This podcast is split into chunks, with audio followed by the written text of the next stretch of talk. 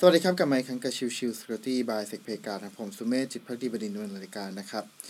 episode นี้จะเป็น episode ของวันศุกร์นะครับ ซึ่งวันนี้ผมจะพูดถึงเรื่องของ CVE 2021 41773 นะครับ พอดีว่ามีการพยายามพูดในหลาย ๆ เพจในหลาย ๆ คน แล้วบางเพจบางคนพูดผิด ก็เลยแบบ โอเค งั้นมาคุยกันหน่อยดีกว่าว่า 4173 ที่ว่าเนี่ย มันเป็นช่องโหว่อะไรกันแน่นะครับ ช่องโหว่ CVE 2014 1773นะเป็นช่องโหว่ในตัวของ Apache HTTP Server นะครับ หรือก็คือ HTTPD นะครับ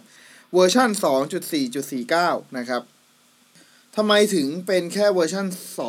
2.4.49 นะครับ เพราะว่าในเวอร์ชัน2.4.49 นั้นมีการปรับการอ่านตัว URL ใหม่นะครับ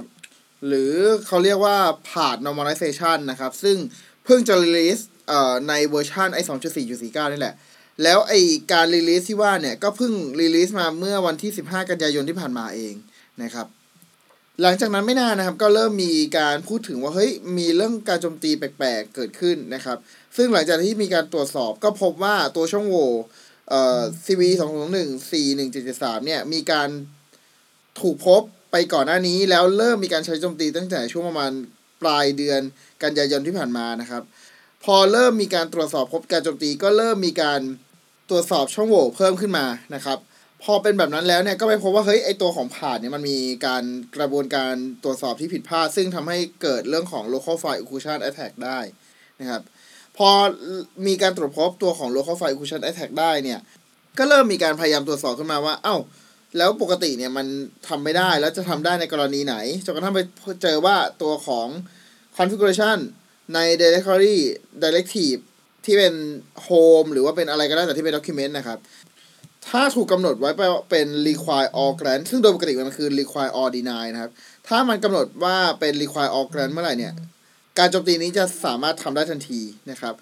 เมื่อทีมวิเคราะห์เรียบร้อยเสร็จสับนะครับ ก็ทำการปล่อยแพทออกมาในช่วงประมาณวันที่6ตุลาคมที่ผ่านมานะครับ ซึ่งหลังจากที่มีการปล่อย patch อะก็เริ่มมีการเห็นว่าเอ้ยมีการปล่อย patch ของตัว Apache นะ ก็เริ่มมีการขุดคุ้ยจนกระทั่ง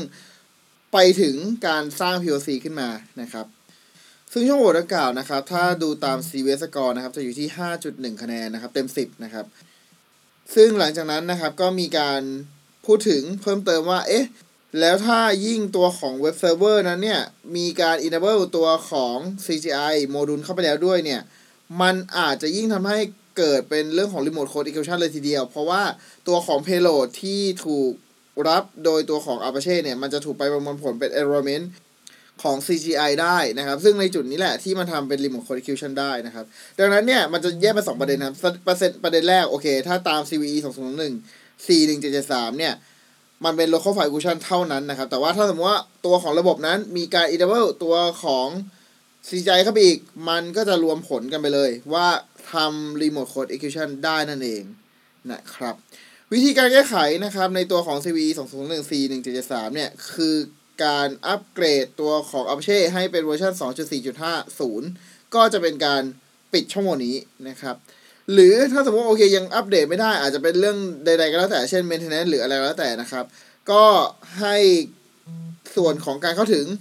request ใด ๆ ที่เป็นพวกผ่าที่เป็นโดย default อะไรเงี้ยครับ ก็ควรจะเซตเป็น require or deny มากกว่านะครับ ก็ประมาณนี้นะครับสำหรับช่องโหว่ CV 201 41773 นะครับ โอเคพิสดนี้ฝากไว้เท่านี้นะครับ ขอบคุณทุกๆท่านที่เข้ามาติดตามและพบกันใหม่สำหรับวันนี้ลากันไปก่อนสวัสดีครับ